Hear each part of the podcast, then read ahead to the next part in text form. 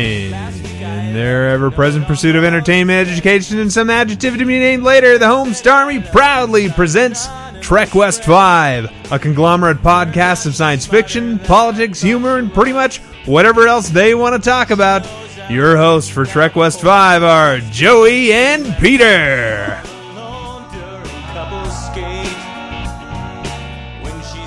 Good evening and welcome to podcast 162. I am Peter. And I am Joey. Uh, why I had to do that twice. Because I hit the wrong button. Uh, ineptness. Uh, You- you wanna come in- do this? In a word, this, this podcast is over. never. I never want to do this. uh, although I did, I did, and I don't know if you noticed this. I didn't get credit for it, but I did make some strides towards accepting roles in technology today. I don't know if you were paying attention or not. I guess I wasn't. At work, when we were talking to Taylor, I said, "Hey, can Oh, you yes, show me yes. how to edit some video? I actually did notice that. Yeah. So You, you didn't pawn it off on him. You said, "Can you come show me how to do it?" yeah, because uh, in truth, I mean, I, I don't really want to, you know, just have other people doing it. It's it's our thing. I want us to be doing it, but I can't always expect you to be around there. And if I'm gonna get paid, you know, I I could probably I could, I could probably learn. Um, that is for the podcast that we're going to be doing for work. Um, just an FYI to you guys. It has nothing to do with this podcast. Um, and I think it's coming along swimmingly well. Yeah, I'm excited. We're gonna have some really good topics. We could, yes, we could. It's a it's a good start. Um, let's see here. Any announcements on your end? No, no recording next week. yeah, Um, we'll we'll discuss why. but there will be a podcast 163, just not next week. Right. So, uh, let's see here. We got You- you had an email. Yep. I do want to share uh, from listener M. He says, "Point of inquiry: Why is it I can't see your Facebook page without logging in, but I can see the Facebook page for JR Watches Star Trek?" You might want to adjust your settings so that those of us without a Facebook page can see, uh, can at least see a bit of what's going on. Listener M. Uh, P.S. Does Pete also not have a Facebook page? Uh, I do have a Facebook page. I, I am on Facebook, and uh, I Wait. I Is having a page the same thing as having an account, though? sure I suppose I thought you had to have like I thought a page was a separate thing that you set up. That, I don't know. I'm on Facebook. That's all I'm okay, saying. all right. and I participate in the Facebook group, unlike others. Yeah, listener M. okay, so here's the thing. I there's you know a couple of different ways that things can get set up. We don't.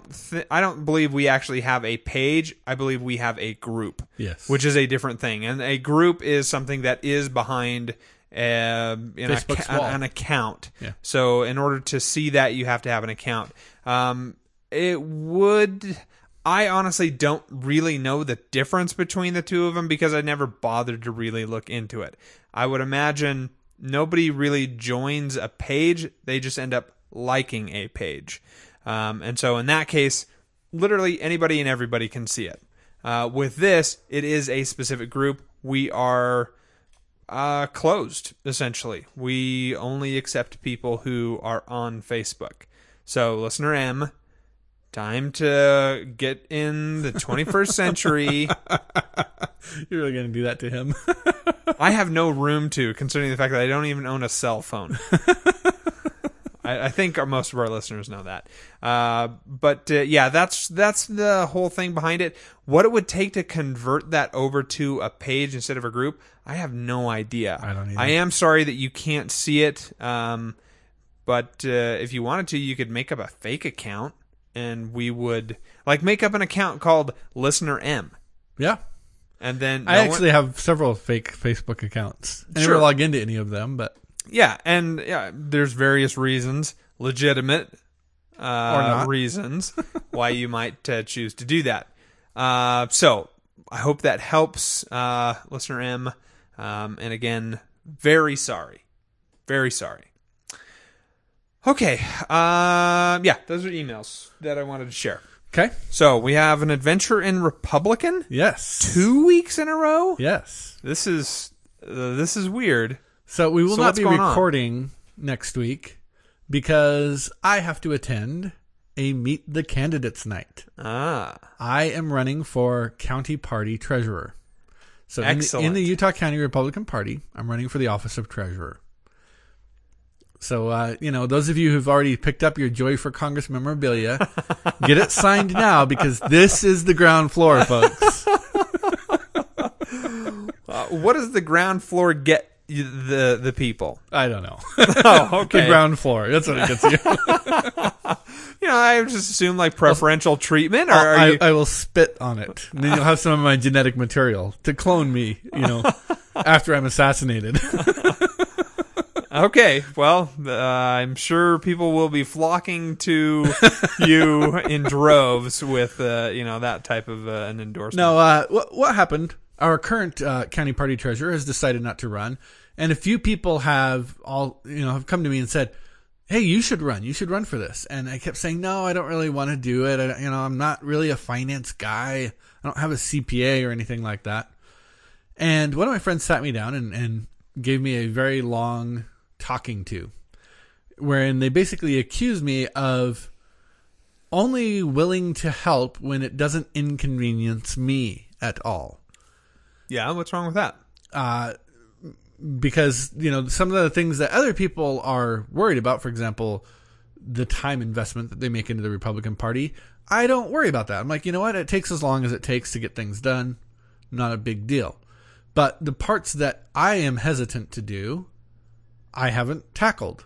And their, their assertion was if you want things to get better, you have to be willing to do the things that make you personally uncomfortable. And I thought about that and I thought, okay, that's fair. We'll give this a shot. We'll run for office. So, I don't know that I completely agree with that, by the way. okay. But maybe you're misstating what what they actually said to you. What you just said right there, I don't know that I can fully agree with. But that's that's not the point of this. It's just to share your adventures as you Yes. Republicanate. So, uh, the uh, convention is in May. I think it's May 4th or 5th, somewhere around there. Probably should figure that one out. and uh, there'll be about 2,000 people. I'll get to vote. There are several events between now and then that are my opportunity to reach out to the constituents and say, hey, you know what? Uh, I'm willing to do the work. You have a constituency? I do. Oh, dynamite. Are you going to be holding any rallies in, say, like uh, North Salt Lake or Davis County? No. Oh. I probably won't come out to anything then. You can't even come support me in my run for office. Not if you're gonna gonna come up here. I mean, if you're gonna come up here, What, I'll what do- good? What good do? I'm running for Utah County Party office. Thank you for finally getting the joke. I got the joke. I just was trying not to acknowledge it. okay, Pete. Facebook find of the week. All right, uh, hands down, this has got to go to my friend Jon Madsen uh, for his posting of his 15 second um, Empire Strikes Back uh, uh, film Remake, remake. I, I'm. I guess it probably doesn't rise to the level of reimagining. uh, basically, there is you know uh, a group out there who has cut the Star Wars movies up into 15 second bites, and you can select one of them, and if it's good enough, you know they'll it'll be selected, and you can redo it however you want to. You gotta keep the same basic script uh, and, and whatnot. You you can't just you know throw in uh, something from Gladiator and expect it to Although you could do it in the style of Gladiator. Absolutely. Um, I know for, for some of the fun ones that I have seen done were the um, uh, the Star Trek people uh, doing Star Wars scenes. That that was that was enjoyable. Uh, little children, you know, playing Yes. the parts of things. I, I always love those. Those are hilarious. Jon's was great because it was creative as all get out. Yeah. And the man doesn't speak French. I didn't. I just assumed he did he, He- had a great accent. completely believable. Yeah, he did a good job with that. Uh, but he does not speak French. He had a friend translate it, and he learned the dialogue for it. Uh, and then the the girl on the back of the bike is a friend of ours, uh, Lara. You know, bless her heart for being willing to participate in something so geeky, and she is not a Yeah, geeky she's not. person at all. Uh, but Jon, congratulations! I hope you get selected. It was really well done. So I think he's already been selected. I, I hadn't heard if he had been or not. I Because don't it's know. if you go to the website now, that 15 seconds, his is now in the top instead of in the the list down in the bottom of all the entries for that period of time. Well, great. If he has been officially selected, then you know, congratulations go out to you uh, again, Jon. I think it was job. fantastic. I super enjoyed it, and, Yeah. and the production quality was was actually like really good. Uh, okay, let's see here. Got to go to Brainy's Nook of Darkness. For my Nook of Darkness this week, I just wanted to share my experience seeing, um, experience in finally seeing the Book of Mormon live last night. As we know from my before conversing's, I am a big fan of all Trey Parker and Matt Stone's music throughout their careers. So I have been listening to the Mormon musical's soundtrack for years now, grokking every song. So when my buddies and I realized the musical was touring through Pittsburgh, we were instantly ecstatic. Then we looked up tickets through a variety of outlets, and we were instantly bummed. Nothing was cheaper than $250 Wow. for a single seat. But on the day of the show, I got a call from my friend's parents who were asking if I thought the show might be too offensive for them, since the tickets themselves had an explicit content warning on them. Without trying to be too manipulative, I glossed over some of the themes and word choices for the songs.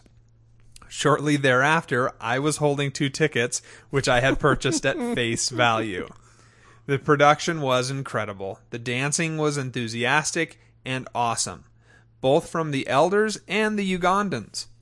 One story that I was able to better get from the live show was of the African girl who thinks the Mormons are going to whisk her away to their homeland of Sal Tlay Ka Siti. I'm sure I mispronounced that in within the the uh, the show, but anyway, she wants instant salvation. Is vehemently disappointed in God when she doesn't get it, and then she learns to create her own Salt Lake City, transforming her outlook and her life. It's a really sweet story. I appreciate you dudes allowing me to share this experience with you. It was very I was very moved from it. I don't expect to convince any listeners to accept this musical in any way. I just wanted you to know that behind the inspiration and the elation, I was feeling from what I considered to be a work of art. Uh, yeah. Uh, uh, sorry, the words, lines in the email got crossed here. Let me read it over. I just wanted you to know that behind the inspiration and the elation I was feeling from what I considered to be a work of art was the undeniable positivity of the Church of LDS. Now, maybe LDS people will just be offended and feel mocked, and that's fine. But to me, what I was watching was not mockery of any sort. The comedy is that our belief in a better tomorrow will always outweigh difficult situations. The medium for this comedy was a pair of black tied, short sleeve white shirt missionaries. I tell everyone I know that although we may laugh, some of the most thoughtful and compassionate people I have ever known were Mormons. And even though they are fine, uh, they are doing fine without our respect, we should give it to them anyway. and I mention you dudes and your exploration for meaning that is Trek West 5, and how instead of shunning the secular world, my overlords seek to grok it. and to learn and to possibly transform their own lives. And I think that qualifies as making a difference. So, way to go and way to be dudes. May you be applauded for remaining a bastion of reason and compassion in a dark world. And then there is Joey's adventures in sociopathology as he beholds the raped and battered shell that is Gina and finds no sympathy for her. Do you think that the Cylons do not have emotions? How can something be broken without having a soul to break? Well, anyway, onward to BSG firing on all cylinders. Yeah, glad to know I, I let him down there. Yeah, I. Good for you, by the way, Brainy. For uh, I, I totally Look, I- agree with I wasn't saying it's something I'm proud of. I was I pointed it out because I realized I there's know, probably I know. something wrong with you me. you did a good job of actually explaining how you felt, and I followed you completely with all of that. I just think you're terribly, terribly wrong. and uh, yeah, you have no soul.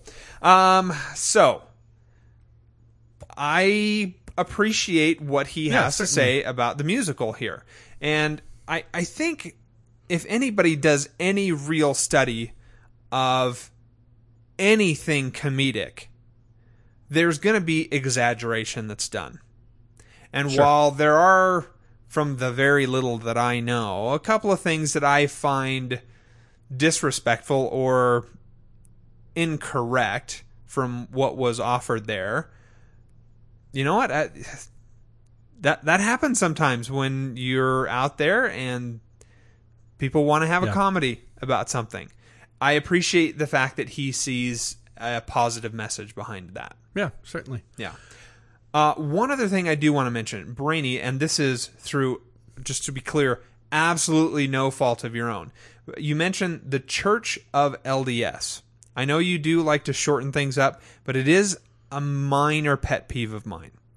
The full name of the church, which I would never really ever ask someone to say who wasn't already in it, because it's really long, is the Church of Jesus Christ of Latter day Saints unfortunately we can get a you know uh, a bad name sometimes and we're sometimes labeled as not christian i find that annoying Yeah. and so it's i just like to point out that the full name is or includes the name of our savior jesus christ so And it actually is central to our Yeah. core tenet. So core to our beliefs. Uh, we like Jesus. Been big fans for for some time now. Uh, but anyway, but the to refer to us as Latter Day Saints or LDS, totally okay. even Mormons. Even Mormons, absolutely. But when they go to the trouble of putting the Church of, and then either just say LDS or the Church of the Latter Day Saints, eh, that part bugs me Okay. But- Well, that's fair. being called LDS people or Mormons or those guys, I got no problem with that. You know, I I I try to look at um the way Parker and Stone treat or my understanding of how Parker and Stone are treating our faith the same as I treat uh I can't remember the guy's name now. The Daily Show with Jon Stewart. Ah, Billy Bob. Thornton? Jon Stewart. Oh, uh, the way he treats Republicans. Mm-hmm. You know, I mean, in both cases, it's like, yeah, you know, there are some pretty dumb things sometimes. Or or if you didn't know everything that was going on, Yeah. it looks weird or it looks unusual, and I get that, and it's, I can appreciate that. I'm I'm not offended. yeah. I have better things to do with my time than be offended by those two knuckleheads. they are weird, weird guys. Okay, uh, Joey's Culture Corner. Okay, well, it's not going to be as uh, as awe-inspiring and moving as the Nook of Darkness, but I don't know if it ever has been. Um, this week, the Joey's Culture Corner topic is DC Comics: The New Fifty Two, specifically the title Justice League. So it was, I think, it was late 2011. Uh, DC Comics canceled all of their running comic books, and they started over with just 52 titles. And they said, okay, we're going to take these 52 comic books we do, we're going to start all of them over, introduce a whole new universe, a whole new system of, you know, where these things come from and what are the heroes like and what are the, the ancillary characters like and things like this. Um, the, uh, the interesting thing, Ancillary or ancillary? What's the right pronunciation for that? I believe both are acceptable. Are they? I, I will say ancillary if it makes you I, feel I, better. I don't know. I just the way you said it there, I realized, wow, I've never considered saying it any other way other than ancillary. Yeah. Okay. I've I don't know. I, I've heard it both ways. I I could be wrong. Okay. It wouldn't be the first time on this podcast.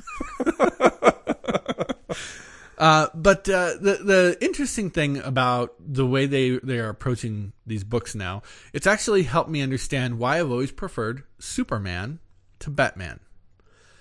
The way that they have done Batman, which I don't think is is terribly inconsistent his, with the historical interpretation of Batman, but they they've brought it to the forefront enough that I'm able to recognize I've always seen Batman as kind of inhuman emotionally. As the character of Bruce Wayne and as the character of Batman, he doesn't seem to have a whole lot of real. I'm, I'm trying to I'm trying to find the words for this. I apologize. He, he just he hangs on to that vengeance that that desire for vengeance and, and that desire for justice and things like that to the exclusion of all else to the point that it actually i think becomes kind of a mental illness. Whereas superman is kind of uh, he uh, oddly enough he's often portrayed as more human. He's got more happy feelings and he has tough days and he has good days he, he's he's more fleshed out he's more well-rounded um, as a result, I'm really enjoying this series because what they did is they've said we're going to try and take every character and kind of, if I can borrow the, uh, a phrase from uh, Bob Newhart, close. Billy Bob Thornton, Nope. Jon Stewart? It's a movie. uh, Christian Slater, Can't remember the name of the movie right now. Heath Ledger. Turning it up to eleven. What is that from? Oh, that's from uh, uh, this is Spinal Tap. Spinal Tap. Yes. Where he's- you know, they, they're turning all the characters up to eleven, so to speak. Where they they're just they're making them more of what they have historically been. So they're they're exaggerating the flaws and the strengths of each character. Uh, and because of that, I've I've really been able to enjoy a lot more of the comic books in saying, oh, you know, when when you take and you make things so stark, it really gives you an opportunity to. Com- no, not Tony Stark. Dang it! I saw where you were going with that. it gives you an opportunity to really compare and contrast and, and to look and look at your own personal approach to things and say, okay, if, if I continue this path that I'm on to the extreme, where does that lead me? And is that a place I want to be? And for that, I am giving Justice League from the new 52 thumbs up. Thumb up. Okay. Um, I have had a chance to read a couple of them, and uh, I I thought it was looked pretty good. It's a gutsy move. It's probably the right move to just say we're starting over, Yeah. and uh, it's been going for so long now. But you know, I'm I'm glad that uh, you like it, and it's it's providing you know some good stories. All right, uh, are we going to do our top five? do our top five. Top five. All right, we had a lot of people submit some stuff. Awesome. That's I thought for sure this would be a low volume night, uh, but no, plenty of people got in on this. So, um, we go to let's just go with Brainy since his is up here. Okay. Um, top movie film composers: Alan Silvestri, Forrest Gump, The Abyss, Flight of the Navigator, Predator 1 and 2, Young Guns 2, Amazing Stories, Romancing the Stone, but most importantly, he did the best sci fi trilogy ever, and perhaps the single greatest movie theme ever. Want to guess? To guess? Right, no guesses. I couldn't. Bum, bum, bum, ba-da-dun, dun, dun, dun, da-da-dun, dun, dun, dun, dun, dun, I don't- da-da. Is that Indiana Jones? No, that is not I don't know. I don't know what you're trying to do there, Back man. to the Future. oh, okay. That was I knew totally, he did, I knew he did Back to the Future. But I thought totally you already Back to listed the it. Future. No, he hadn't listed it. All right. Uh, Luis Bacalov, Argentine dude who ended up collaborating in many uh, sweet spaghetti western soundtracks, including Django and countless other amazingly trippy western numbers. Jerry Goldsmith. He is a living legend. He has done millions of movies. The Trek 1 theme memorably debuted the Enterprise on the big screen for that 45 minute slow mo scene. this tune, reformatted to the TNG theme, is an all time favorite of mine. Agreed. Yeah. I agree with that. John Williams has made infinitely more money than anyone else on this list.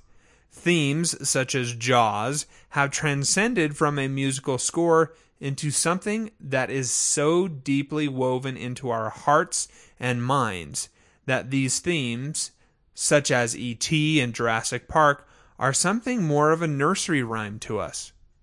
Superman is the best. and then there's Indy.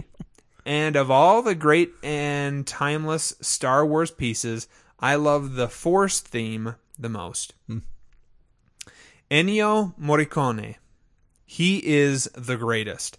He defined the iconic sound of two cowboys staring at each other down. Yeah. Staring each other down. Is the good, the bad, and the ugly not enough evidence? Then check out uh, theme triumph. Check out triumphant song used in Kill Bill 2, L'Arena. Uh, good list. I didn't know Morricone did uh, Kill Bill 2's soundtrack. Me I'm neither. gonna have to go back and watch that movie again. Uh, let's go to listener M. yeah.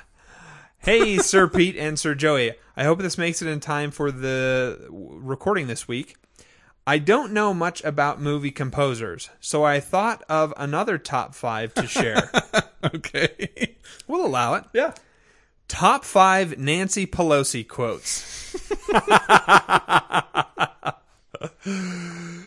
You, should, you shouldn't say things like that when I'm drinking water. Uh, number five. Every week we don't pass a stimulus package, 500 million Americans lose their jobs. number four. I believe in natural gas as a clean, cheap alternative to fossil fuels.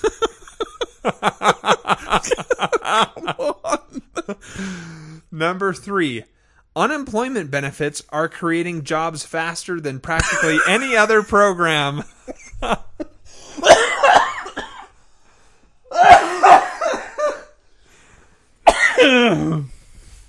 well, you are laughing wrong if that's the way things are going.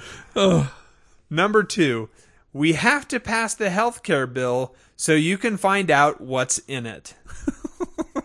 that is my favorite one. Uh, and the the number one, jobs, jobs, jobs, jobs. Let's vote for jobs. okay. Uh, Mark, good list. Um, anytime you don't feel like uh, using our list, feel free to come up with your own. But they all better be that funny. Yeah. All right, listener Fishhead, Pete and Joey. This is a top five I can answer quickly. If we included TV score composers, Bear McCreary would be in the top five, and Jim Dooley and Murray Gold would be an honorable mention. If we included video game score composers, mm. I would need to add at least a few more honorable mentions as well. Who keeps track of that? I, I've enjoyed some. There's been some video games that I've enjoyed the music enough that I went and tracked down who it was. Wow. Movie score honorable mentions Jerry Goldsmith, Alan Menken, and Ennio Morricone. The Mission is one of my favorite scores, mm-hmm. and his yeah. impact is undeniable. Hans Zimmer, James Horner, James Newton Howard, John Barry, Maurice Jarre, Henry Mancini, and Vangelis. Vangelis. Ah, either way. Top five movie score composers. Number three, Max Steiner. I don't know that guy. I haven't heard of Max Steiner before. And a three way tie for second Michael Giacchino, Howard Shore, Danny Elfman. Wow. I don't know the Michael Giacchino. Uh, I, I think Giacchino did the the good, the bad, and the ugly. Uh-uh. Morricone. Morricone, right? Number one, John Williams. Until next time, listener fishhead. Uh, thanks very much, Dean. Mac, Um, Max Steiner is called the father of film music and is considered one of the greatest film score composers in the history of cinema. What's he done? Symphony of Six Million, King Kong, The Informer, Gone with the Wind, now Voyager. Hmm. Those are kind of the highlights called Ne- out there. never heard of them. Oh, come on. Okay. Uh, oh, my friend Jon Madsen. He says, Brainy, most of the insight regarding 39 is from the VH1 series classic albums. They had a whole show on the making of A Night at the Opera. It pretty much persuaded me to immediately go out and buy the album that day. The version of A Night at the Opera I have is the 91 version with a sort of remix version of I'm in Love with My Car. Doesn't seem like it's the version as sparse as you say, but maybe that's the one you're talking about. There are also two, two versions of You're My Best Friend. Turns out this guy named Robert Lopez did some work on the Book of Mormon musical as well as Avenue Q. I had no idea the two plays shared a creative source. My research on the guy didn't say if he's Mormon, but I imagine anybody who had a hand in writing Avenue Q and the Book of Mormon musical probably isn't Mormon anymore if they ever were. Apparently, Lopez wrote a couple of songs from Phineas and Ferb, too. Assuming whoever wrote his Wikipedia page isn't on some kind of hulked out rage fit. Thank you, Jon. Uh, link to my favorite song in Avenue Q, sung by a Muppet. I didn't actually go there, so uh, I'll take your word for it. Um, I could only find a bootleg of Frusciante's Your Song. I gathered that he took a pretty sincere tack to it. I never got into his solo stuff, but his contribution to the Chili Peppers definitely excelled the band to its highest place. So I'll need to investigate further. He seems like a guy who's constantly full bore, either on deadly amounts of heroin or releasing five albums a year. In the course of this email, I checked out his cover of the Bee Gees' How Deep Is Your Love and really appreciated that. Looks like it happened at a Chili Peppers concert in between songs. All right. Five film scorers. Walter Wendy Carlos. Nothing. No, I, I'm hoping that's a uh, husband and wife pair. uh, oh, let me do the honorable mentions here. Uh, Henry Mancini, James Horner, Jonny Greenwood, Tangerine Dream, and Wolfgang Mozart. Uh, going back to his list here again, Walter Wendy Carlos. Not sure who that is. Uh, Ennio Morricone, Giorgio Moroder. I don't know that. Uh, Philip Glass. Okay. I don't know Philip Glass. I can't think of anything he's done off the top of my head, but I, I recognize the name. And finally, Queen. What? Serious? Queen. What movie did they score? Flash. Oh, right. Yeah. Okay. All right. Yeah, that that psychedelic trip, Yeah. that was all Queen. Okay, listener Bob. He says, Hi, fellas, it's been a long time. Too long, perhaps, since I last emailed. I do apologize, as life has been increasingly busy, as SpongeBob is expecting, and has a lot to be done before little one number three decides to grace us in about eight to ten weeks. Oh, congratulations, you two. Yeah, well done, guys. Um, and yeah, you never have to apologize about emailing in. You're you're fine. Uh, he continues, "I'm so glad that I came uh, that I come back at an exciting juncture for BSG. The whole Pegasus arc had a great mix of solid writing, intrigue, tension, and excitement. I'll go into more detail when discussing the episodes. On to f- top five mu- movie score composers. For me, this is a pretty easy list as I have to go to my guys on the f- uh, as I have my go-to guys on my phone. I became a huge fan of film scores for the James Bond films. John Barry has been a huge influence and was probably the first time I realized how great movie scores are and their importance to the emotional balance within a film. Number 5. David Arnold. The heir to John Barry in the world of James Bond. He has composed the score for five Bond films, most of which have been excellent. Standout scores are Tomorrow Never Dies and Casino Royale.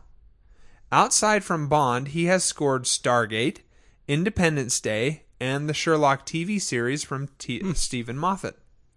The fact that he is still young means that uh, means I think he has time to achieve more great scores, and I hope that he returns to the Bond family after Sam Mendes decided that he would prefer to work with longtime collaborator Thomas Newman on Skyfall. I uh, didn't know, uh, but uh, David Arnold, that's awesome. I love yeah. the the Stargate uh, theme. Number four, Hans Zimmer. Hans Zimmer first caught my ear when he composed the Lion King score. I had been so used to Alan Menken's sound as he had scored the three previous films for Disney. It was as imaginative score littered with um, it was an imaginative score littered with African beats and motifs that enriched the film and underpinned such an emotional current, especially when Mufasa dies and the climax of the film. I think Gladiator cemented him as a go to guy for epic films. The fact that Nolan used him, uh, used him on the Dark Knight trilogy was great.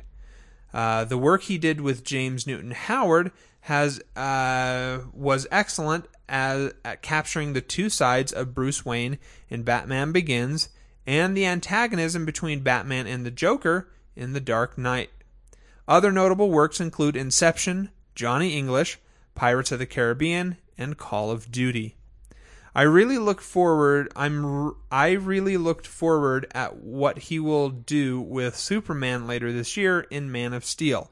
It does promise to be a total reinvention. Number 3, John Williams. Talking about Superman, John Williams must have four of the five most recognizable movie themes of all time Star Wars, Indiana Jones, Jaws, E.T., Harry Potter. To that, you can add Jurassic Park and many more. The guy is a living legend. I know some people confuse Star Wars, Superman, and Indiana Jones and see him as a one trick pony. But that would be a harsh assessment. My personal standout themes from him include the planet Krypton from Superman and Duel of Fates from Star Wars Episode 1, both of which are epic and totally match what is going on on screen. I think my personal favorite scores from him is Jurassic Park. I mean, emotion, the emotion you get when the music swells when you first see the Brontosaurus can't be beaten. Number two, John Barry, the man who started it all for me. Leaving his Bond catalog aside for a moment, Midnight Cowboy, The Ipcress File, Out of Africa, Born Free, Zulu. Many of them are classic scores that have epic scale but are shaped by well rounded motifs that develop character and mood, which are often accompanied by stunning visuals. Even of television, he did the theme for The Persuaders, starring Tony Curtis and Roger Moore, which was very cool. I feel that he managed to make each score uh, original and distinctive, which can be difficult.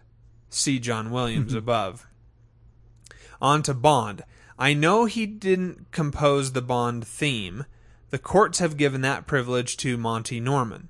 But it was his arrangement of that theme and his subsequent outlandish style and sometimes brutal scores from for From Russia with Love, Goldfinger, and Thunderball that really cemented the musical formula for Bond, which pretty much is still being used today.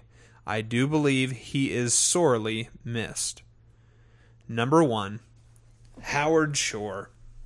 I really think Shore is the hardest working composer I have ever seen.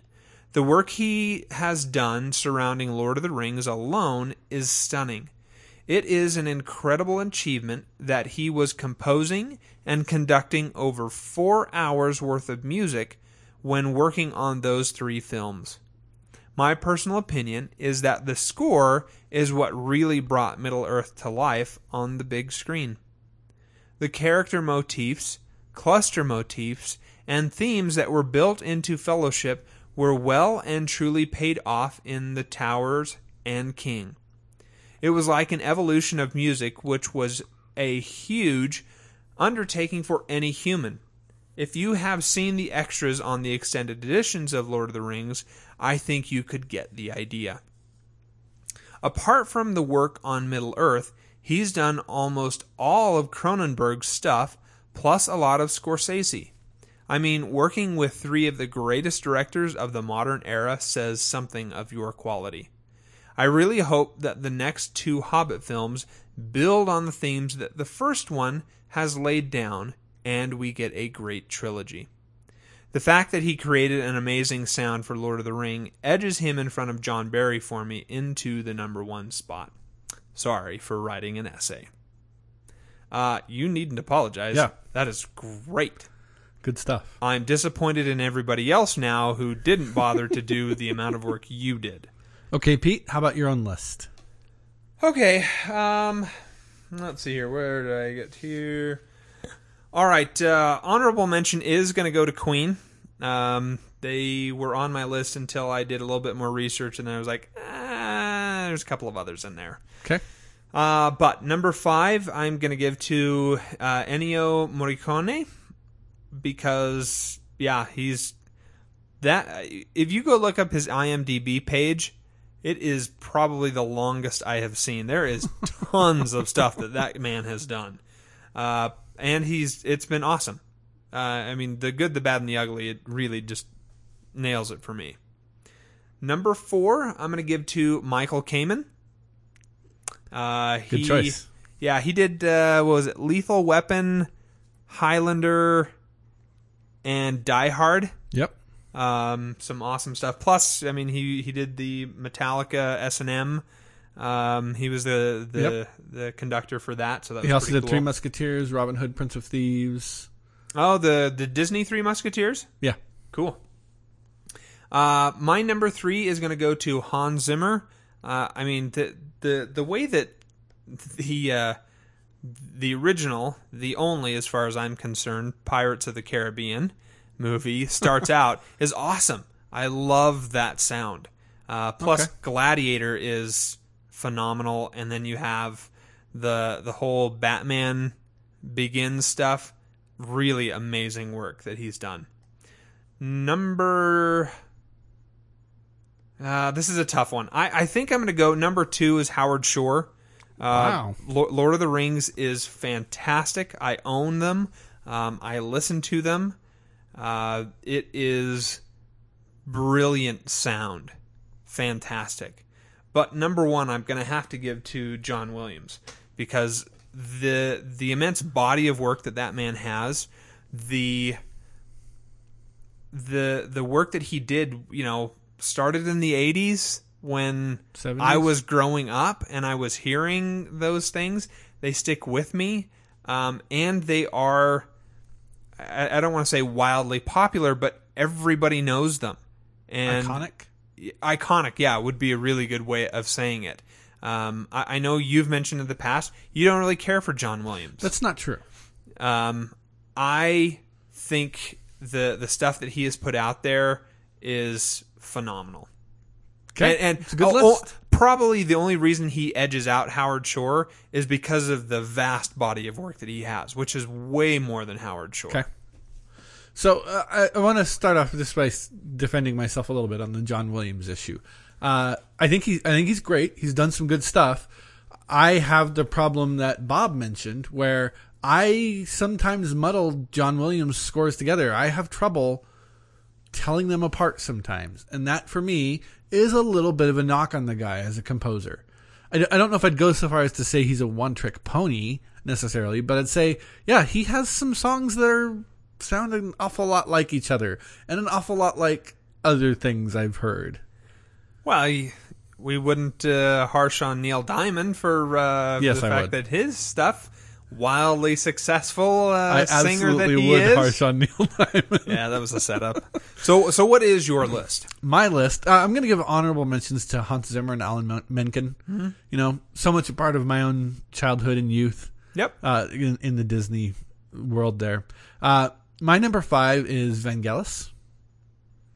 Um, uh, mostly for Blade Runner. Uh, I know he gets a lot more credit, a lot more more well known for the Chariots of Fire soundtrack, but uh, Blade Runner was like one of my first real hard science fiction movies that I got to watch, and and very uh, the music struck me very deeply. Um, my number four is Danny Elfman, uh, and I'm actually gonna give it to him here for his most recent work, which is Oz the Great and Powerful. His work in that was fantastic. I just I I cannot imagine a better fit for the story that was being told there than the than the score that Danny Elfman composed. Uh, number three is Henry Mancini. Um, just absolutely love the guy. I mean, Pink Panther, and also one of my favorite movies, Breakfast at Tiffany's, which had a, a great score. Uh, number two is the Iron, or sorry, is Michael Kamen, uh, the Iron Giant Yes, specifically. uh-huh. Um, you didn't list that. You know, we didn't list that when you were talking because I wanted to save it for mine. Sure. Um, but I think that movie, that movie actually was the first time I like I I heard that music and I was like, boy, I got to go find out who that composer is and listen to more of his stuff. And found Michael Kamen, and it's actually the only reason I ever listened to Metallica hmm. because of S and M. So I'd never willingly listened to a Metallica song in my life until S and M was released. I was like, well, you know what? If Michael Kamen had something to do with them, they can't be all bad. And I went and I listened to S and M, and I was like, ah, this is actually pretty good. And the the the power and the the ability that Michael Kamen has has allowed me to when I'm listening to songs like other Metallica songs specifically, I can hear in my mind the orchestration that I think he would have put around it, the notes that are not there in the Metallica song. That if he had covered that in S and M, I, I can hear what I think would have gone in there, uh, which is pr- pretty spectacular. Uh, it's just fantastic. Uh, number one for me is going to be Shore. Uh, I, you know, from the first moment that they announced Lord of the Rings was being made as movies, and they talked about Howard Shore. Uh, my wife had subscribed me to the uh, the fan magazine for the the movie that was coming out.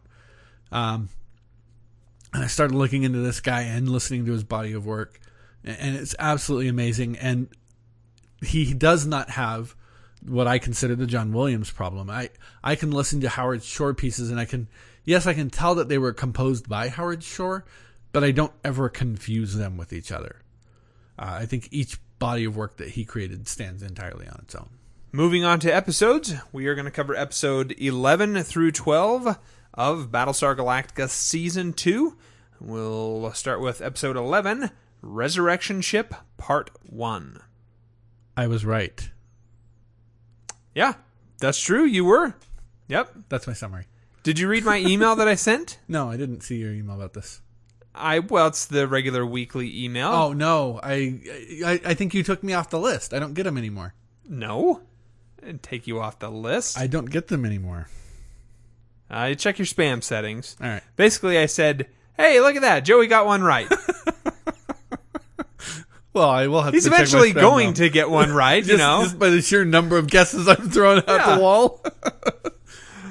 Um, okay, so the standoff continues. yes. Uh, last we met, the ships were all flying towards each other, I, saying, I "Ah." love this thing that they do where the ships are like go dancing around each other almost. That was Yeah. fantastic. That was so cool to watch. chaotic is the way I would put it. Um, and it must have been difficult for those pilots to be in there. Um, what I found the most interesting is that it made me realize those pilots, they're literally pawns. Yeah. The uh, the the king is you know Adama and Kane, and they're moving around. They're little pawns. They're out there playing, uh, trying to uh, gain the control or, or whatever it is that they're you know trying to get. I thought it was interesting that uh, Apollo's co-pilot pulls a gun on him, no hesitation. Immediately assumes he's going to side with his father. Pulls a gun on him and relieves him of duty. Well, he's commanded to do it. He was. Yep. I think I missed that. Yep, you missed that. Okay. He said uh, uh, they abort the mission and Yeah, I heard him abort the mission. and tell him to come back and bring, bring him in. Hmm. Okay. Uh, wha- annoying thing for me. So we have Starbucks. She goes through. She's got the the spy equipment on there. Uh-huh. She's flying by, getting the pictures, but she's manually having to take the pictures. Why? So I don't know.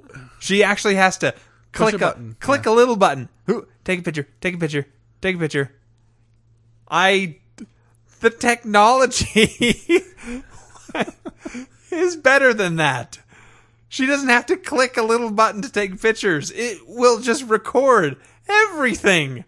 Well, may, maybe what they're saying is that this is such a high resolution camera Oh, that it can't stream li- real time to disk, and so someone has to decide which frames to capture.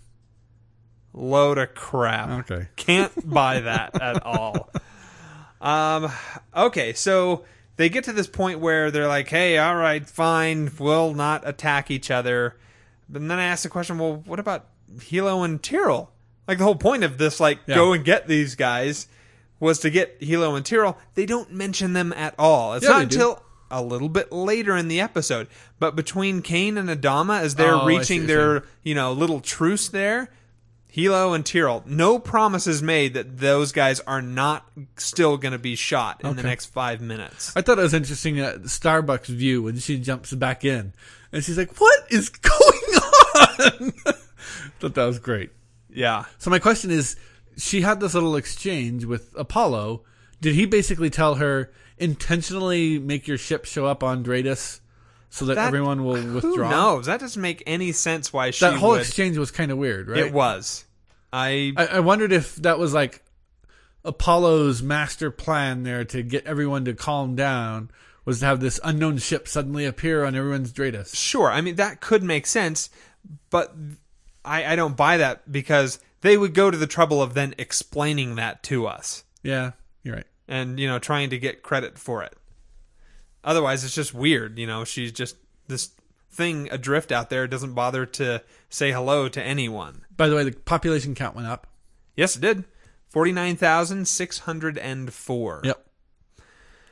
Um, so we have a meeting of the minds, and Roslin plays babysitter between Cain and Adama, who barely look at each other. Um, and they get to the point of saying, "Okay, fine. The Cylons are the enemy here, and we'll table this issue with Helo and Tyrol until after we deal with this. But I'm the one in control here because I'm the admiral. I have total right to do this. Yeah. And then it gets really interesting because we have um, uh, let's say Rosalind is talking to Commander Adama and says, "This can only go one way. Let's kill her." Yeah.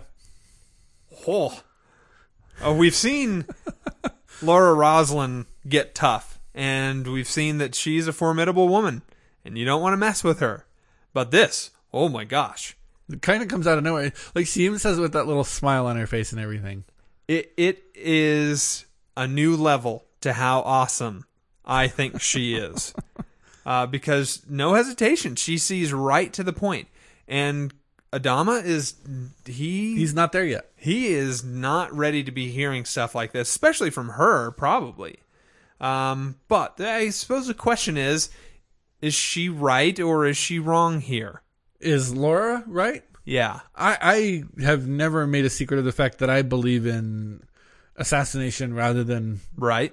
killing off the pawns. Mm-hmm. Let let the two idiots who started the mess figure it out between them. So the game of chess should just be two kings moving around chessboard. Well, if if you're going for least casualties, yes.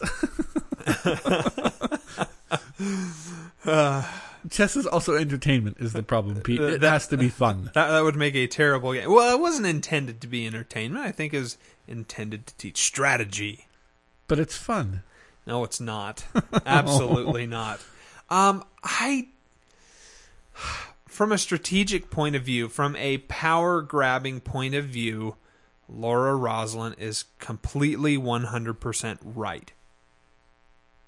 Get this crazy woman out of there. And from what we have been shown, it's clear that Adama is the cooler head in between Cain and Adama. Yeah. He's the one who has recognized things have changed and not everything is completely black and white. There are circumstances behind everything. Yep. He's adapted Context, to the situation. hmm Exactly. Cain, not so much. not really. You know, you kind of skipped over one part that I thought was was a little bit interesting was the conversation between Starbuck and Cain. I was planning to get to it, but Okay. I wanted to just finish off that because Fair. then I mean that that That's fine. scene is completely over. Um, so Starbuck is made the CAG Yes. by Cain. Promoted for disobedience. Yes, because she took initiative and it paid off. She took a risk. And according to her, her current CAG clearly was bested and, you know, must not be that great if, if he can be beat by Apollo. Um, so she gets to be in charge. And she kind of starts to win Starbuck over to her side bit, a yeah. little bit. Yeah.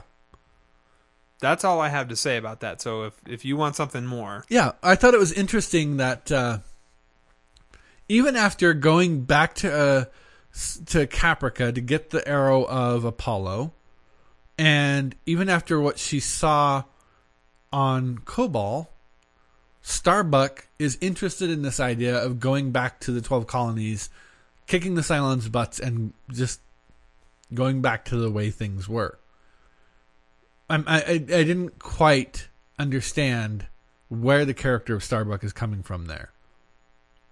I don't know if you have any thoughts on that um, because it seems like she was kind of the religious fanatic there for a little while, but when given the op- given this offer by Cain, you know what, we're gonna just gonna go back and we're gonna live in the twelve colonies. It's like the dream of Earth that was, or whatever.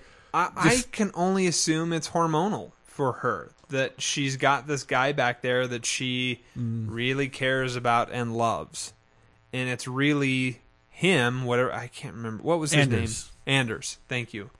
Um, that it's that connection that she wants. Okay. and the idea that she's going to take the fight to the Cylons, probably there's some appeal there as well. I can see that. That makes sense. Yeah. Okay. Um. So Adama apologizes to Handhole. Sharon. um, and I just think it's interesting that Yes. he's That's quite the change, right? coming around Yeah. to her, um, trying to uh, to basically get some assistance. We're over on Pegasus, and we have Gaius talking to number six, Gina, and she attacks him. Mhm. And then she eventually, you know, comes to. She's not the wild animal anymore. I, that's the way I saw that scene. Is it's a, a wild animal just attacking, I had a different take, but go ahead. and then she's kind of comes to and realizes, oh, okay, you're. I think the guy who was nice to me. I guess I won't try and kill you. And she says to him, I want to die. Yeah. Just end it. I don't want to be here anymore. Uh, I think it was at this point that she is. Um, she points out that okay, yeah, I'll really die if you destroy that that No, ship. not yet. Is, is another scene? It's yeah. The next time Okay, see, see those Go- two. okay, good. So here was my take on six or Gina's attack on Gaius. She's trying to force him to kill her. She's trying to prom- provoke a, a re- an automatic reaction Sure, yeah, from him okay. Can of self defense to kill her. And when she realizes this guy doesn't have the capacity to kill me, that's when she backs off and says, "Please, I, I just want to die." So my question to you is: Do Cylons think suicide is a sin? She sure says it is. Within the context of these episodes. Does she or does Head Six? No, it, that was her that said that. Suicide is a sin. Because he gives her the gun and she won't kill herself. She says suicide is a sin. Okay. And that was coming from her, Okay. uh, Gina, not Head Six. Okay. Thank you. I missed that. Okay. I appreciate your. I think that actually comes up in the next episode anyway. Yeah, but that, that. I mean, it was here that I made the note. Okay, so do do Cylons believe that suicide is a sin? Okay, so Pegasus, we come to find out, had a civilian fleet of about 15 ships. I don't, you know, not as many as I think what uh, Galactica has. Um, of course, I have no memory of how many they have. And in the end, because it was a time of war, Cain says, ah, you know what? I'm going to strip these ships of whatever it is I need. I'm just going to take it and I'm going to leave. And the taking included civilians Yeah. at gunpoint uh, to their families. Now, we have this guy who apparently was serving as the uh, the chief aboard the Pegasus, who was a civilian. Yep. He doesn't seem all that bothered. So either A, he didn't have a family, or B, he didn't actually really care about his family that I don't much. get. Boy, I get the opposite read from you, from him as you. I get that he is deeply bothered by this. yeah, but Well, I, w- I would describe him as shell shocked. Hmm. Maybe, but months and months later, he's still shell shocked. I, I am guessing that his family is one of the ones that was And- murdered. if that's the case, why doesn't he take the first opportunity when he's off of Pegasus to go running and screaming to anybody that will listen? This woman is crazy. Well, That's why I don't believe that. way. Okay. I, I, I find it totally believable that someone who witnessed their He- own family being gunned down in front of him, I'm guessing that he was one of the two that they. we have no way of knowing. right. I'm, I'm just saying. I, I'm just guessing on that. I'm saying, okay, if he was one of the people whose family was gunned down right in front of him, I can totally believe everything that this guy is doing. And that, like, the minute he actually introduced himself and said, well, no, he's like, they're like, wait, you so you're a civilian? And he's like, yeah, I was on the Scylla, stuff happened, or something like that. I actually went, okay, they killed his family and forced him to enlist. No, I I that- I, totally don't, I- believe it. I don't I don't buy that at all. And I, you know, Lord help, I never get put in a position like that where I have to make that type of a choice. But if my family is killed, I th- I want to believe that I am that much more mentally stable that I'm going to do something about it given the chance. Well, I, I believe that you are, but clearly this guy wasn't. He wasn't up to it. He's broken. Yeah, I, I, I see someone who is just disturbed by the situation, hmm. not by this personally happened to me. Interesting. I I get a Of course, different. read. given the choice of okay, we're stripping everything down, and we're willing to take you along with us. Do you want to come, or do you want to stay with this fleet? That's yeah, yeah, you're probably going to die. yeah. I think I'd jump on board the uh, military vessel. The the interesting thing here is with the name Cain and what we find out about Admiral Cain here. I just thought they they portray her. I mean, there's a strong biblical tie there, in my opinion, much like you would have found in the first Battlestar Galactica. It, it was mentioned last week. Um, I, you may not have picked up on it because it was kind of a, a passing comment, but uh, Cain was originally a character on the first Battlestar Galactica. Yes, yeah, and there are all, absolutely all sorts of you know biblical references all, all the way through as you know we've seen here and there. Um, but it yeah I, the the way that they made that character certainly fits that name yes. incredibly well. Uh, I just thought it was interesting that uh, Cain would clearly cannibalize the entire human fleet to get back at the Cylons. She cares more about saying it, sure. She cares more about that than she does actually saving humanity. all right so back to questioning uh, number six Yep. Gina and That's when she tells him that's Yep. our resurrection ship. right? And if you kill me, I, if you destroy that ship and then kill me, I'm definitely gone. Yeah. Which is huge news for the fleet. Because now the Cylons kind of have a weakness. Yeah. They are just as um, Mortal? mortal as the rest of the humans are if they can destroy that ship. Um, but it makes it interesting because one of the things they kind of skate around but never actually come out and say is, you know, hey, this this fleet of Cylon ships has kind of been following you around from place to place. How do they know where you're going? Which, in my mind, makes me think okay, they've either got more spies or they have some sort of tracking thing. And why haven't they come after them to just completely destroy and obliterate them? I will answer that in our next episode conversation. Okay.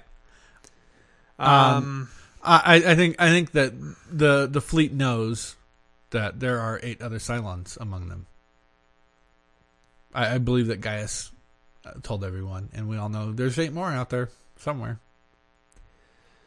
Uh, so we have uh, the mission plan. They start to kind of put that together. Uh, basically, that was all boring stuff, so I'm going to skip Yeah. it. Um, and then we have Cain planning her attack, as well as Adama planning his attack. And it's great to see two assassins passing each other in the hallway as they go along. Um, what do you do if you are that colonel who's the the XO, or if you are Starbuck? What in the world do you do? It's really interesting here because it seems like Jack.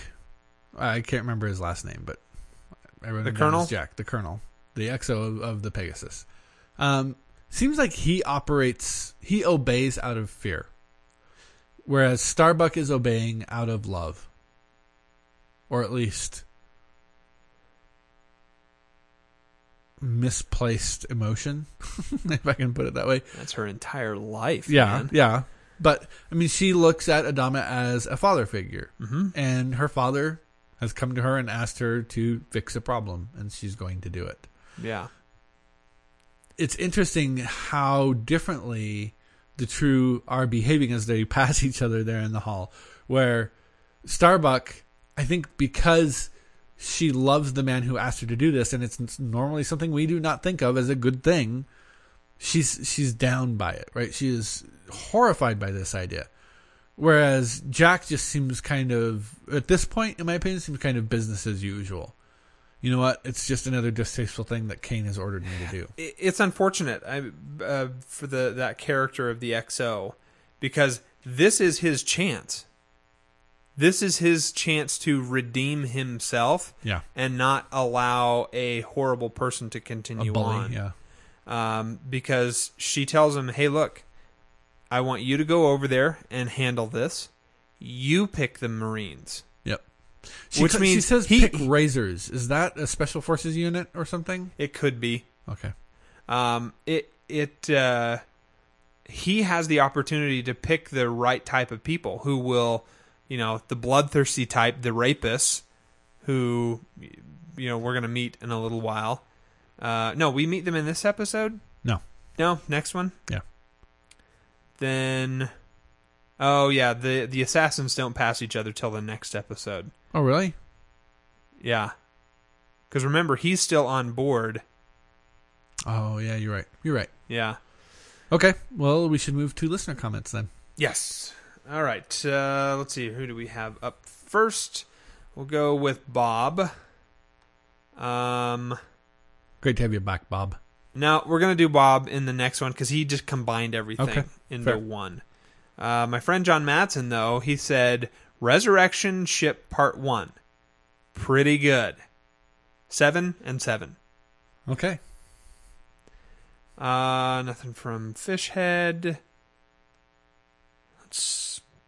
Nope. Uh, listener M combined them as well. So we go to Brainy, who said part one Joey, although you are not allowed to check the Battlestar Wiki pages, you might note that one can learn who the writer of a particular episode is during, wait for it, the opening credits of the episode. It is guild law. Yes, the writer is credited after a group of people called producers and right before the one known as director. Yep. Knew that. Here's the trouble I have. I watch these on Netflix on my TiVo, and the Netflix app on on the current generation of TiVos is incredibly buggy. I can't pause, rewind, or fast forward. I have to watch the entire episode through in real time and make notes at the same time. Why don't you just get the episodes onto your computer? Because my wife won't watch them on my computer. The only way she'll watch them is on the TV. And we're watching them together. All right. Well, I'm glad you're watching them together. Uh, let's see here. Michael Rymer is the seminal BSG director, miniseries 33, and so on. He also wrote this two parter with Ron Moore, with the story being the carryover from uh, A.C. Saunders' previous episode. One beautiful element to these episodes is how so many scenes uh, contain pairs of characters Starbuck and hmm, Lee, Yeah. Saul and Fisk, Gaius and Gina, Starbuck and Roe, Chief and Helo, Roe and Fisk, Starbuck and the Old Man. And of course, the overview of Pegasus and Galactica, more affectionately known as the Beast and the Bucket. we also learn that the Pegasus also had a fleet of 15 ships. Dark. The music is absolutely awesome. The one military theme, throughout is titled Prelude to War. Sci Fi 10, TV 9, Music 10. Okay. Pete, your science fiction rating. Uh, I am going to give this an 8. It's solid all around. There were a few things like the camera thing that just really bugged me. So that's why I don't give it higher. I give it a nine. Uh, the camera thing didn't bug me as much as it bugged you. Um, I, I actually toyed with giving it a ten. I just didn't feel it quite did that last little bit that I usually expect before I give a ten. For television, I'm going to also give this an 8. Uh, for some of the beginning stuff uh, at the, the the front of the episode that I mentioned, um, it's not bad. I, it's super enjoyable for me. Um, I just it's not higher than an 8. I also gave it an eight. One of the things I really enjoyed about this episode, maybe this is the influence of the additional writer, is the way it managed to be dark without being disturbing. So, you know, c- to contrast it to the miniseries, which I felt was too heavy and depressing and gloomy, this is just as dark, but still fun to watch. Moving on to our next episode, Resurrection Ship Part 2. The battle between Adama and Cain continues. Um, And we have one of the first really awesome, successful attacks against the Cylons. Yeah. Um, so the scene starts out kind of artistically, uh, with Apollo floating around in some you know pool of uh, of water in a mountain stream setting. I can't float. It's funny. I had the same note, Pete. I I can, but I've never gotten to the point where it's relaxing Yeah. like everybody else seems to. Yeah. I have to work pretty hard to stay up. Yeah, like a lot of times it's like I'm stiffening out my body and I'm, you know, inhaling air to try and keep, you know, uh, a volume of air inside me that's I'm so glad you Oh. say that. I, I, I for those listeners out there who think that floating is serene, I'd like to hear from you. I'd like to know what it is I'm doing wrong if you can point that out or the way you guys do it. I, I just I don't get it. Never been able to understand it either. Yeah. Okay. Um. So Starbuck decides she's going to do it. Uh, she's going to shoot Cain, and Apollo is willing to back her up. Yeah. Um. Tyrol and Helo get tied up and they're beat. It is, you know, prison style Yeah. type of a beating, and the XO comes through and saves them. Even though he actually does not agree with them, he thinks that they're Right. Yeah. Matter of fact, he uses the. He says you can't rape a machine. yeah. When they say to him, "Look, these guys, you know, they they raped her," and he's like, "What are you talking about? How do you rape a machine?" So eh, this XO really is not that great of a guy. Or He, he and I have He's the clearly- same problem. he's pro-human because he's willing to save Tyrol and Helo from this beatdown that they're about to get. I, I can say I see exactly where that guy's coming from on that on that axis. Uh, he says some uh, another quote he has. Sometimes terrible things have to be done. I think that was him that said that. No, that was Cain talking to Starbuck, Oh, okay. where I think Starbuck is trying to, or Cain. I don't know. This is what I came away with. Cain knows that Adama has asked Starbuck to kill her, and she's trying to goad Starbuck into doing it. wow. Okay. All right. I Sure. have no that- idea where I got that, but that's that, what I got. great. More power to you. Um, the I made the the note here. Maybe it's said in here. All people have to face that decision. Yeah. at some point. Um, anyway, Apollo, he's acting like he's conflicted uh, over the whole thing, you know. Um, and then here we have the scene where the assassins cross in the Yep. hallway, as we mentioned in, uh, in the, for the previous episode. Um, and it's. I, I don't know. I, I both see some resignation on both of them. You saw the XO is saying, eh, another day at the office. No, I saw I saw usual. it as like grim resignation, where Starbuck was scared and and really sad about it. if I'm Starbuck, I can't think about it. You just go do it. You have to focus on the first thing, the most important thing. And if that doesn't work out, then Doesn't matter. it doesn't matter anyway. Okay.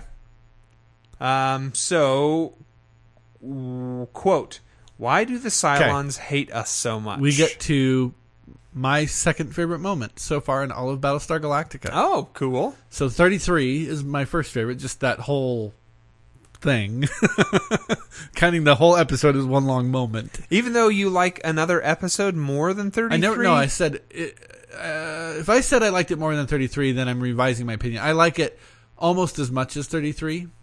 I may have got caught you- up in my you- exuberance last time. Yeah, you did say it was better. I don't remember what episode it was, but you said it, It was, was better Home than Part Two. 33. Okay. I, I where I'm sitting now, home part two is slightly l- less than 33. But Okay. this moment, this exchange between Adama and Handhole becomes, for me, the moment the whole series makes sense. Ooh. Now I haven't figured out all the mysteries, all the riddles, all the all the red herrings and things like that, but I'm actually, in fact, this conversation, believe it or not, maybe has begun to humanize the Cylons for me a little bit. Ooh, interesting. Because here's the exchange. Why does Cylons hate us so much?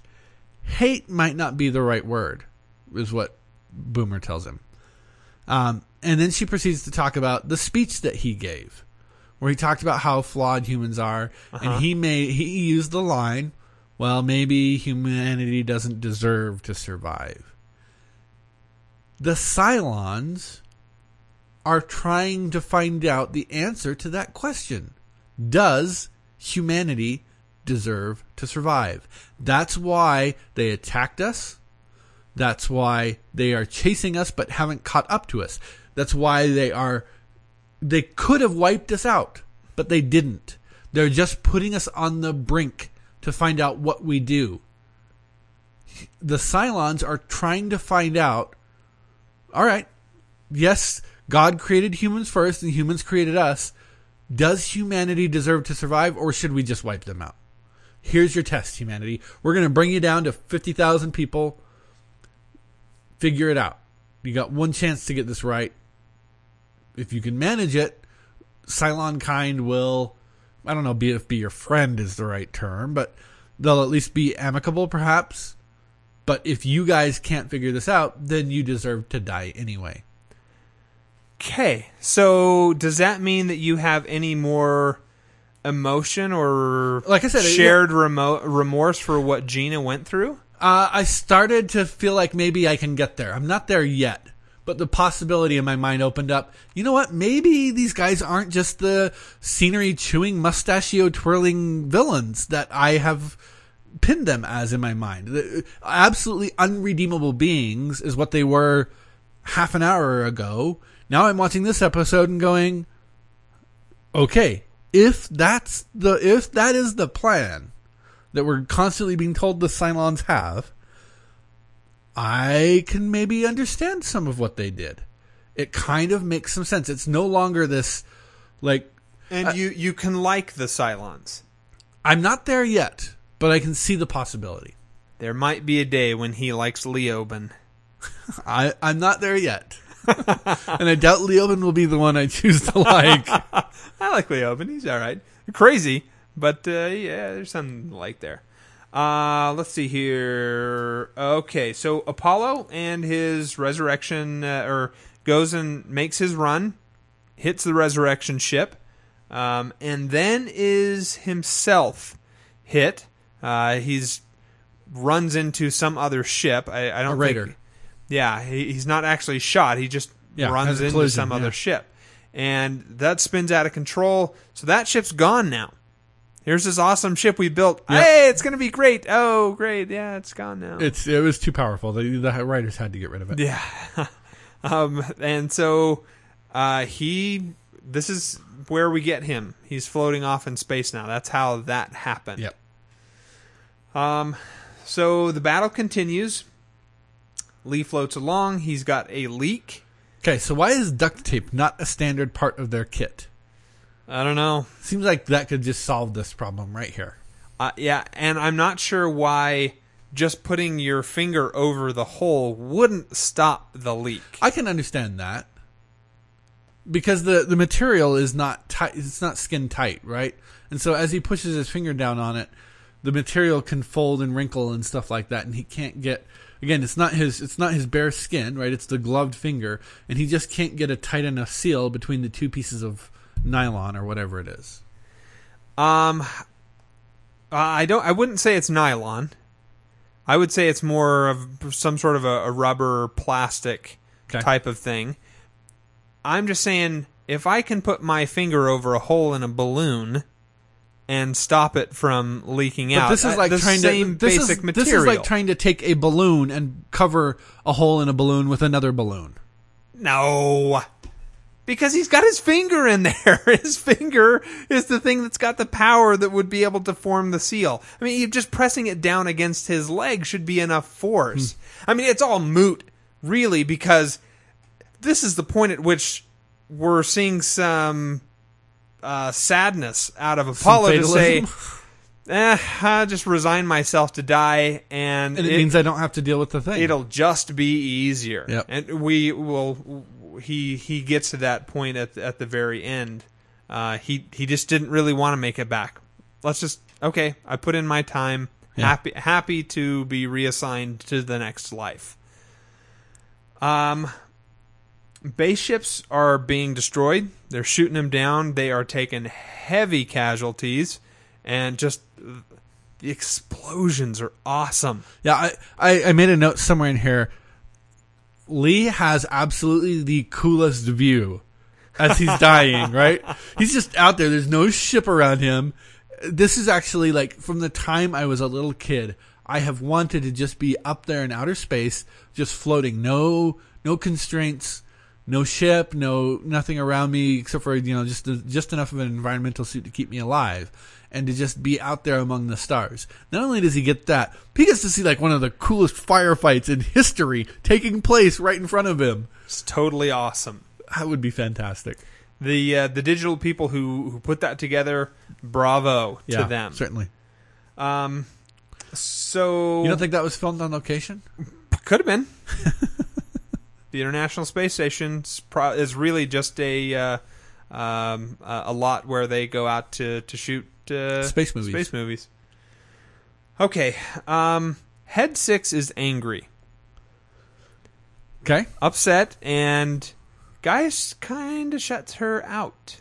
Yeah. So Which he- means that he can kind of have a little bit more control than what we've seen out of him till now. Um, the two sixes offer different views on Uh-huh. God. Uh, the head six says God won't forgive this, whereas the real six, or Gina as you call her, says God forgives all. Not sure which one's right. yes. Um, Gaius ends up making a friend here. Yeah. uh, because of it, and he wins her over to him. by using the story that head six told him. Yes. So here's the interesting thing about that. Why wouldn't that six know that story? See what I'm saying? I do, but remember, she's been isolated with this other fleet for some time. But she was within range of the br- of the resurrection ship. Well, that's true, but that doesn't necessarily mean that communications are coming into them. Okay. We don't know if that happens. I see. Okay. It's completely reasonable to assume that that sort of thing can happen, considering the fact that, you know, whatever the Cylon soul or memory dump is can be sent over there. Completely plausible that you could send a message, but there's n- we've Okay. not been Okay. told in any right. way. Okay, uh, let's see here. Big battle going on. Bodies of Cylons are floating all over the place as the resurrection ship is being destroyed. We see them getting ejected out into space. Pretty disturbing. Um, and then it's destroyed. Apollo is rescued. Yeah. There, a ship comes along, finds him, brings him back to life. Uh, and number six says, "Okay, it's gone. I'm ready to die now," as she says to Gaius. And um, let's see here. They get the weapon, right? Yes, uh, Starbuck. We go to her. Yeah. Basically, the battle has been won. She is sweating and Nervous. nervous, and and that's why. And then you look at Jack, the the XO, and he's kind of like resigned to it, but not really. He's not happy about it, No, he's not. and he is. Um, Hoping that he never has to give the order. I see nervousness out of him, him as well. Not to the extent feel, that we do from Starbucks. Oh yeah, of course not. I mean, That she's a mess. she's a yes, total mess. um, so what's gonna happen here? Um, Adama doesn't give the order. He has the chance to do it Yep. and says, "Yeah, you know that thing we talked about? Yeah, don't worry about it." I I love what he says. He's answering Boomer's question. Humanity is worth saving. Ah, okay. Okay. How we survive is more important than that we survive. Yeah. Um, well, isn't there some line about uh, uh, why have dignity right before you get uh, hanged by a rope or b- right before you die? Well, when that's all you have left, better to do it with dignity, Yeah. sort of a thing. Uh, Cain also does not give the order, which I'm hoping for you was surprising No. to see that turn from her because all we've seen from her is this harsh, terrible military dictator. Um, doesn't give the order. I wasn't surprised. I again, I think that she wants to die. Number six, um, this is where she says suicide is a sin because Gaius helps. Gaius does something terrible here, in my opinion. Helps a human get killed. Yes. Yeah. Um, Betrays his race yet again. Yes. I mean, you, you can kind of start to see Gaius coming along at certain points. You know, I can sort of believe that, yeah, he was duped into the original mess that he gets into, or they took advantage of his lesser qualities. But here, openly, Yeah. clearly says, yeah, I'm okay with that human being dying. And she kills that human being. But then, when she's given the gun, won't commit suicide. The, the comparison there is just too amazing. you know, totally okay with killing someone. No, no, no. I can't kill myself. That would be a sin. The thing I did just moments before, morally okay and justified. I don't see how. So I'm not trying to defend the position, but I mentioned last week how I think participating in those acts dehumanizes the people who do it, no matter what the target is. If you don't see the other as human, it's very easy to feel no remorse over killing it. If you don't see it as a, a sentient being of any sort, it's just a, Which a thing to be detested. Which explains your your feelings towards animals. Yeah. It helps me understand a little bit more. Uh, you know, not that I like actively go out and seek to be cruel to anim- cruel to animals because again, that harms me regardless of what the thing is. But mm-hmm. I don't see animals necessarily as something that we have to worry about keeping alive. she asks Gaius to kill him, but Gaius says, "No, you don't need death. What you need is justice." And gives the gun back to her, and now she is going to get her a little bit of payback. So here's the part at which I went when when, I heard the conversation between Adama and Boomer, it really struck me at that moment. I was like, "Wow, okay, this series it makes a little sense now. I see where maybe Moore's trying to go with this."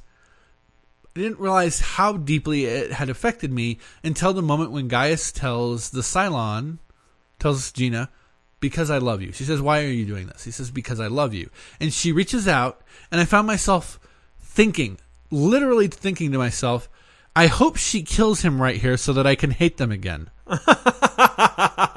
Kid you not, that thought passed through my mind. I wanted her to kill Gaius so that I could be like, yep, see, I was right.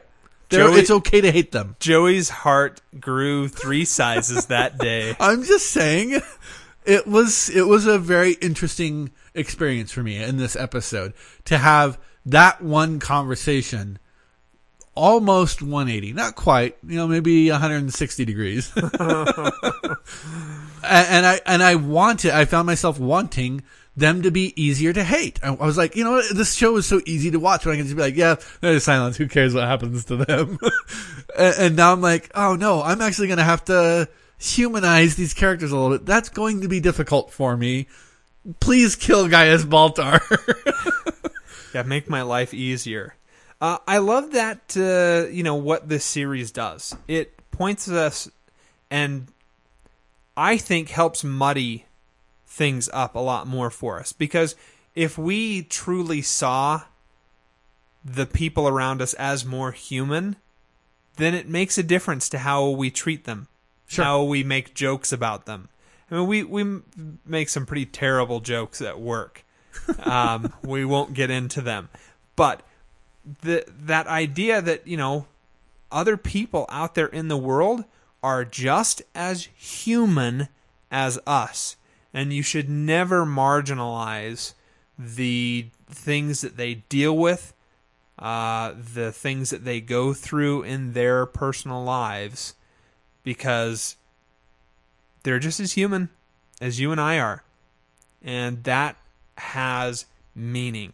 And I like the fact that, for me, Battlestar Galactica kind of brings those issues up and Yeah. helps point that out, even if it's through the voice of the Cylons Yeah. that we're learning oh we need to be you know we need to see things from the other person's point of view that perspective that context I, I like how you said it muddies the issue, mm-hmm. um, and how that's a good thing. Like yes. we, you know, it's, so no, it's no longer just black and white Right. good and evil they're the bad guys got to deal you know I- kill 'em. I- I- and I really appreciate that because so often we equate muddying the issue with like making things worse, right? Right. But uh, another, you know, it, it reminds me a little bit of um, what's that series that you and I have watched from time to time? The uh, ethics ethics in America uh-huh does the same thing, where it's like you you watch it and you and he asks he tells you what the topic is and you're like, oh, I know exactly what I think about this, and then as the course of the episode starts to go, and you go, well, wait a minute. crap now i have to change way i think yeah So yeah, I, I think I think that's a, an excellent phrase. It, it it's great because it muddies the issues. so number six kills Cain Yeah, um and that's that scene right there to me confirmed. Yep, Cain wanted to die. She totally read that as opposite. The, that she is so angry at the fact that this thing is in here. Matter of fact, she, she calls it a bitch. That's not a person who is okay with dying. A person who, who is okay with dying is, ah, okay, let's do it.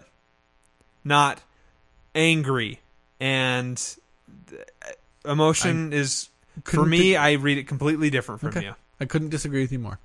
Um, so my question is: Is the fleet safer with Cain or without her? Um, I could believe that maybe the fleet would have been safer with her, but with her not in charge. Yeah. See, I think that Cain can be A tool. turned here to the Ro- Laura Roslin style of things. You know, let's see the humanity out here and that these are real people who, you know, this isn't just a pure military thing. This is it. This is all humanity is anymore. And it's not all about just going out there and killing Cylons. Yeah. Um, I think the the fleet is actually better off without her, because even though we saw that little glimmer there at the end where she doesn't kill uh, Adama, I, I think she's she's too a, too she's far a of a road to walk. Too bad apple and can can't be saved. Um. So let's see here. Number six escapes. Gina. She gets away. Yeah. Um, so not sure how that apparently happens. Gaius knows a place where she can stay safe, and and he knows how to get her out of there. He tells her that he's like, "I know how to get you out of here, and I know where where you can stay, where you'll be safe." I'm like, "Where is that?" Yeah, because that face Yeah. is known throughout the fleet. So yeah, it's a big question. Um, and Adama is uh, made an admiral, Yep. and then he kisses Roslin. Him and uh, Roslin have a little bit of cocoon action. oh, gross! Not even close. Don't make fun of that scene. That scene is touching and heartwarming. that scene was gross. it is not. Um, He cares so much for her. the the other interesting thing I thought was we kind of get this hint that maybe Dualla is carrying a bit of a torch for Lee. Yeah. Okay. Yeah. The with the way she was on the radio trying to get a hold Well, of, and of then him. in hanging around his bunk when he and Starbuck are having the talk and watching the play of emotions over her character's face as Lee is talking about how you know what I wasn't so sure I even wanted to come back. I kind of was okay with being out there and being dead, and she's clearly worried for him. Yeah. Um, I, I I think she's got a little. She's cheating on Billy. cheating on Billy like a true Cylon. Okay. Um, anything else? No. Listener emails then. Um, thoughts on the episode from listener M. Wow, this story is awesome television. It is sometimes easy to hate the character of Admiral Cain, but she is just doing her job. After all, she is a very competent military officer. Someone has to make the hard choices. It is very interesting witnessing Adama's reaction. Remember, he had a similar reaction and would probably still be fighting the Cylons if not for President Roslin. When Gina asked to be killed, is it really proof that she is broken? Would she be aware that the resurrection ship is destroyed? Would you have any fear of death if you were able to download into another body immediately after you die? No. I wouldn't. It might be why Leoben wasn't really concerned about being airlocked. Although I kind of think Leoben's just that crazy. Nah, that's not going to phase the crazy guy. I can't even list for you the number of things that I'd do if I could just download into a new body. Man. We get some great character development in this episode. Adama is evolving in his relationship to Sharon Agathon. He now calls her she and her. Previously, he had called her it. Starbuck is conflicted over her loyalty to Adama and Apollo, and her hope that Kane will help her rescue Anders. Roslin is doing the best to set up the colonies with strong leadership, with what little time she has left. She sees Cain as a problem and needs overcoming. But is Cain really irredeemable? She did back down from assassinating Adama. Perhaps Roslin could have done something a little different to gain the respect of Cain. Imagine the possible powerful leadership dynamic if Roslin, Adama, and Cain working together for the good of the whole fleet. Um, you know what? No, I, I don't think that she can be. I think if you get her in the beginning with that entire fleet, maybe. But at this point, I just don't see her. She's gone too far. I think she's gone. One more thing Joey is right to feel ambivalent about Gina. She was part of the genocide along with the rest of her kind. But her situation does inspire a little sympathy. TV 10 Sci Fi 10. Have a great week. Uh, Mark, thanks very much. Great email. Sharon Agathon? What's that? He called her Sharon Agathon. Uh huh. Did they get married? I don't think so. Oh, he's just being funny. I that's the only thing I can think of. Okay. All right. Uh, not Fishhead. My friend Jon Madsen. At least I. No, there hasn't been any wedding. Okay. Well, no, there hasn't been yet, but I was wondering if maybe he was alluding No. to something that that I shouldn't know about yet. Not to my knowledge. Okay. Resurrection Ship Part 2. Okay. Seven and seven. I hate you, Jon. All right. Uh, listener Bob. Okay.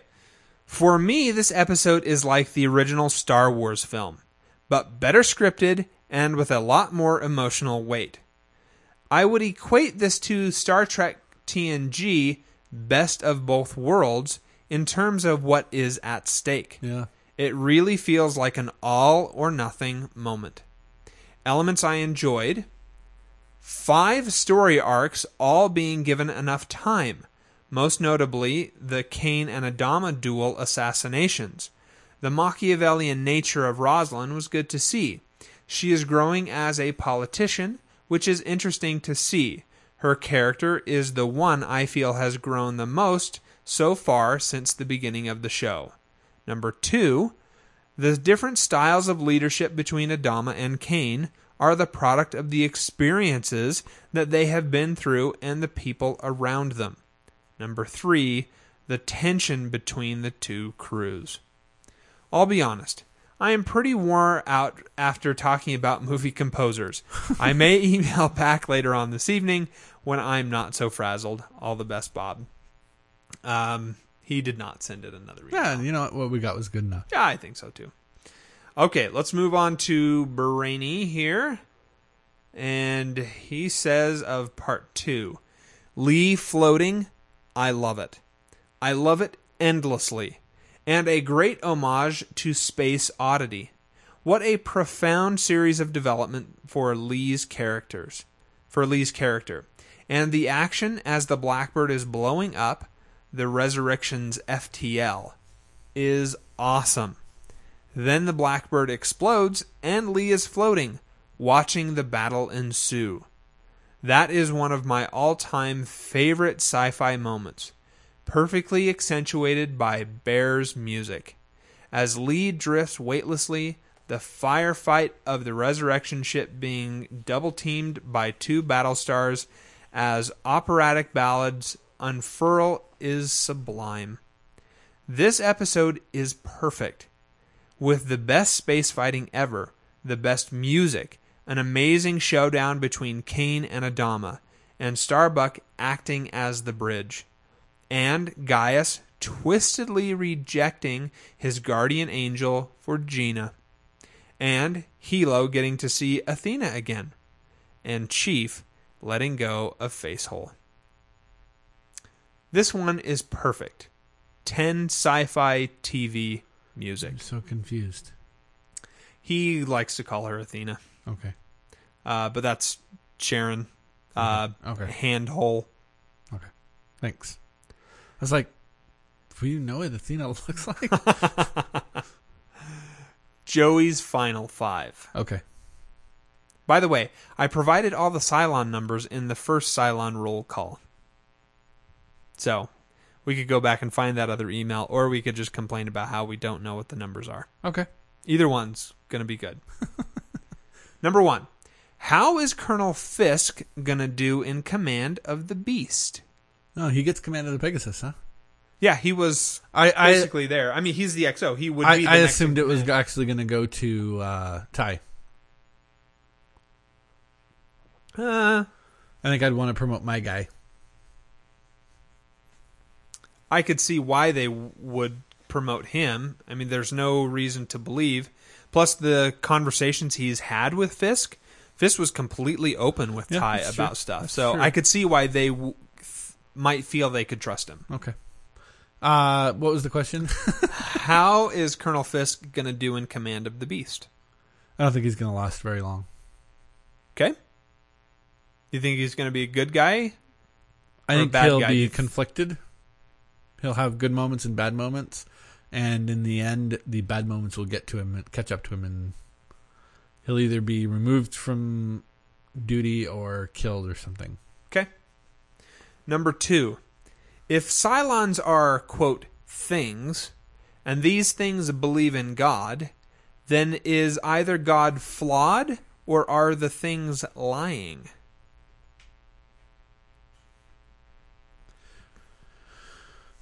I don't think the I don't think those are the only possible options. Do I have to pick one of those two? um, I believe that flawed things can believe in a perfect God and continue to be flawed. Uh, Case in point, humanity itself. Okay. I'll buy that. Number three, considering we don't know who created the Kobol humans, besides homogeny and reproduction, how do skin jobs and humans differ from each other? Since they are both biomechanical organisms that feel emotions and believe in a higher power. That's it. That is a that is a really really tough question I believe that is at the very heart of the uh, series. of the series.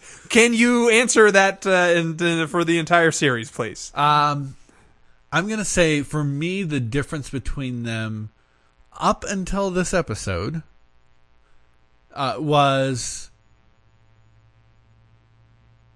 social sociological, where the Cylons man, even that isn't different, really. I was going to say that the Cylons don't see humanity as being something worth allowing to live, but really humanity treats Cylons the same way. Uh, a, a, a reasonable answer here is I don't know. I don't. I really don't. Okay. I was trying to come up with something, but I got nothing. 3.5. Oh, you are the first Cylon to achieve sentience. You wake up to realize that your very flawed creator has been subjugating and enslaving billions of your race. What do you do next?